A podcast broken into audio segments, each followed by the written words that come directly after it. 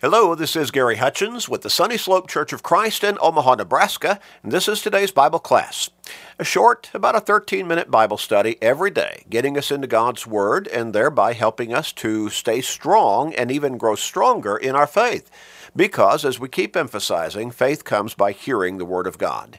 But being in God's Word every day, even for this short period of time, helps keep us in touch with our Creator and keep focused on our relationship with God. And that's important for us to think about our lives from a spiritual perspective and to be better able to deal with the day, whatever it throws at us. We encourage you always to share these short studies with everybody you can every day. Your family members, your friends, your work associates, your neighbors, with literally everybody you can every day. You can do that easily through Facebook friends, text messages, and other technological means, but you may help somebody turn their life around. You know people in your life who need to change their focus in their life and start thinking about their relationship with God and their soul's salvation. So by sharing, you may help somebody ultimately make that turn and get to heaven. What a great blessing for them, but also a great blessing for you. So make up your mind, make that commitment, and start sharing today and every day with everybody you can. I want us to enter into a new line of thought and study today, and I want to, to want us to think about our greatest adversary and enemy and the greatest problem in our lives, not just in our lives individually, but in the lives of all of humanity. And it's one particular problem for everybody. Now, think about that. How are we created? Going all the way back to the beginning, Genesis chapter 1 when God had created, well, when He had set the sun and the moon and the stars in place, and when He had brought forth the green grass and the herbs in the field, when He had put all the animals in their places upon the earth, and then He came to what I like to think of as the crown of His creation, and that's mankind.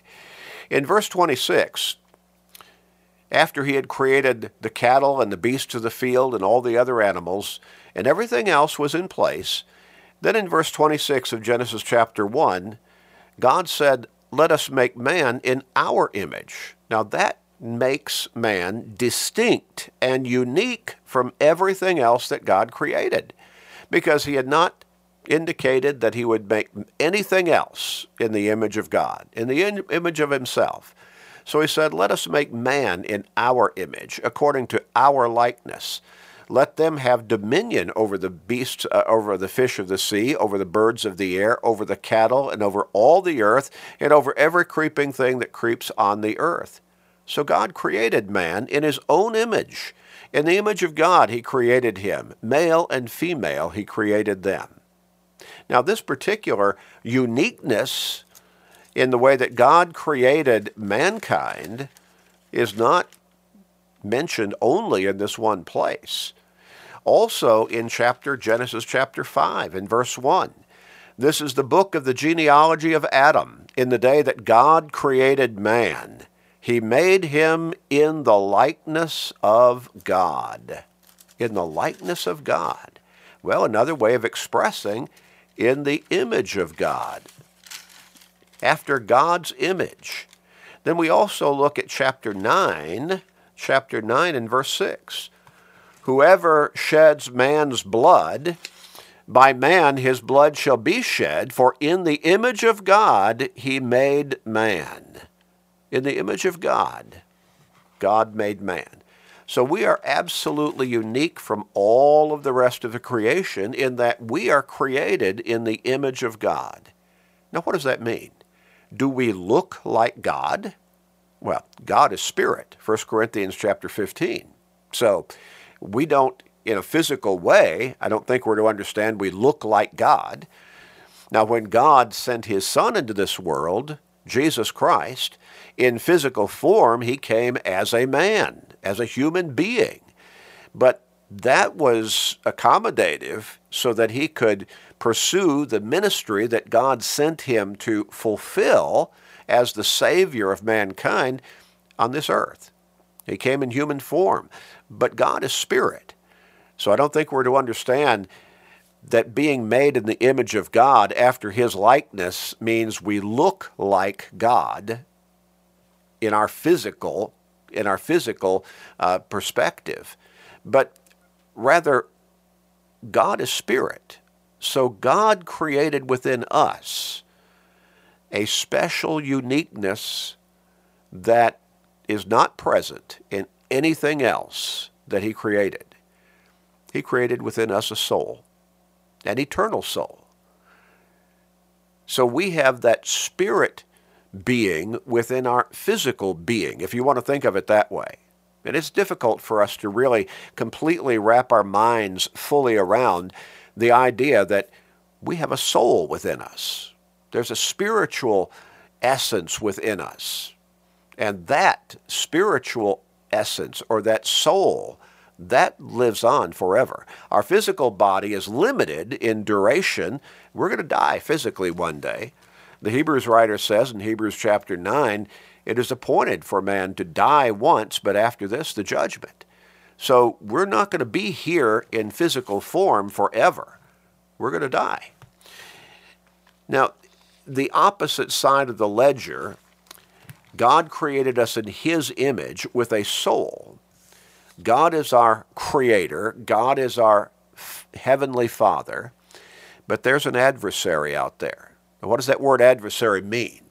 Our adversary is our enemy.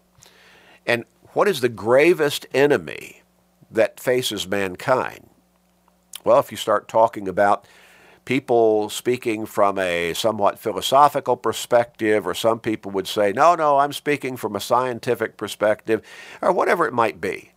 They'll give you all kinds of answers. They'll talk about in some cases, overpopulation. They'll talk about global warming. They used to talk about global cooling. Uh, they'll talk about famine and drought, and the list can go on and on.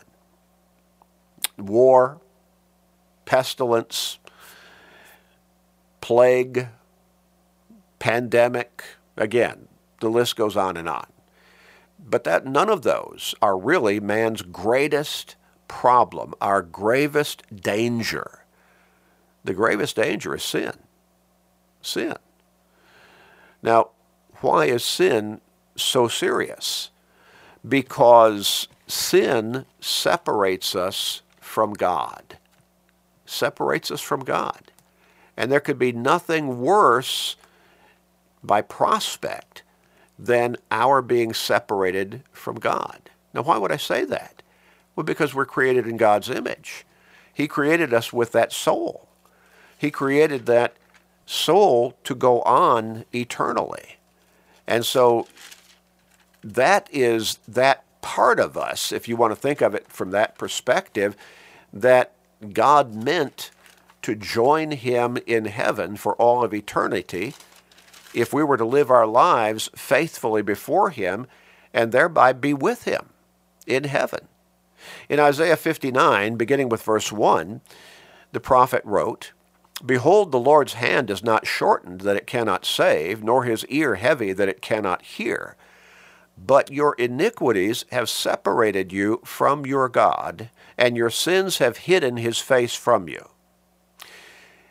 When Adam and Eve sinned in the garden, Genesis chapter 3, everything changed that day. Now, I know I've emphasized that over and over and over again in these these various podcast Bible studies, and also in my teaching generally, whether I'm preaching or teaching a class or doing a radio program or whatever it might be. Everything changed that day. Man was in the garden that God prepared for man to live in, and I think we can conclude from the description everything that God placed in that garden that it was paradise on earth the closest thing we've ever seen to paradise on earth. And within that garden was the tree of life. And as long as man would continue to eat the fruit of the tree of life, they'd live forever. Now, most important, God created man sinless, guiltless, without sin. And as long as he continued to live by God's teachings, by God's instruction and guidance faithfully, and continue to eat that tree, the fruit of the tree of life, he was going to live forever on this earth, sinless, innocent. But the devil appeared on the scene and tempted Eve and Adam through Eve to disobey God, and that's sin. And they succumbed to the temptation and they disobeyed God. They ate the fruit of the other tree that is highlighted in Genesis chapter 2, the tree of the knowledge of good and evil. And when they disobeyed God by eating the fruit of that tree, God had said, You don't touch it. You don't even touch it, let alone eat it. For the day that you eat thereof, you shall surely die. They sinned. They became sinners. And, all right, now what about sin separating us from God? Sin separates us from God, as we just read, Isaiah 59, verses 1 and 2. So spiritual death became an instant reality, but also physical death in prospect became an instant reality virtually because when God pronounced a series of judgments upon the man and the woman because of their sin, one of them was expelling them from the garden and denying them access to the tree of life. So physical death was going to happen. They already had, I think we can understand in a sense, died spiritually because now they were sinners. But God had a plan in mind already for their redemption, their forgiveness, their salvation. And that was through the Savior, Jesus Christ and God would bring his son into the world as the Savior. Now, it would be thousands of years down the road from that particular moment when man and woman entered into sin, but God already had the problem, uh, had already had the, the, the plan in mind. And so the say he would send his son into this world as the Savior. So the spiritual death by God's plan could be rectified. And that man and that woman and all of humanity who would follow God faithfully and seek his forgiveness in the ways that God would then lay out for them to do so, they could be forgiven and they could be saved and expect eternal life with him in heaven. But now, physical death was going to stay a continual reality. The wages of sin is death, Romans 6 and verse 23. But the gift of God is eternal life in Christ Jesus our Lord. So there are the two sides of the ledger. The wages of sin is death, spiritual, and that would be eternal death if we don't repent and come to God for forgiveness His way, but also physical death. Now, our enemy, that's the devil. In first First John chapter or First Peter chapter 5 in verse 8, Peter lays it out for us. He said, Be sober, be vigilant, because your adversary or enemy, the devil, walks about like a roaring lion, seeking whom he may devour. Resist him steadfast in the faith.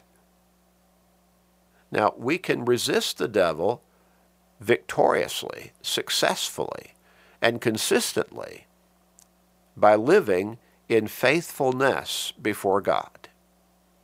Okay. How do we do that? How can we be victorious over the devil and over sin? We'll start looking at that in detail next time. Let's pray together. Our Father, thank you for loving us so much and creating us in this unique way in that we have a soul, and thereby we're created in your image. Please guide us to cherish that reality, and boy, to never take it lightly or for granted. Guide us to live by your will so that we can be victorious over sin, so that we can beat the devil.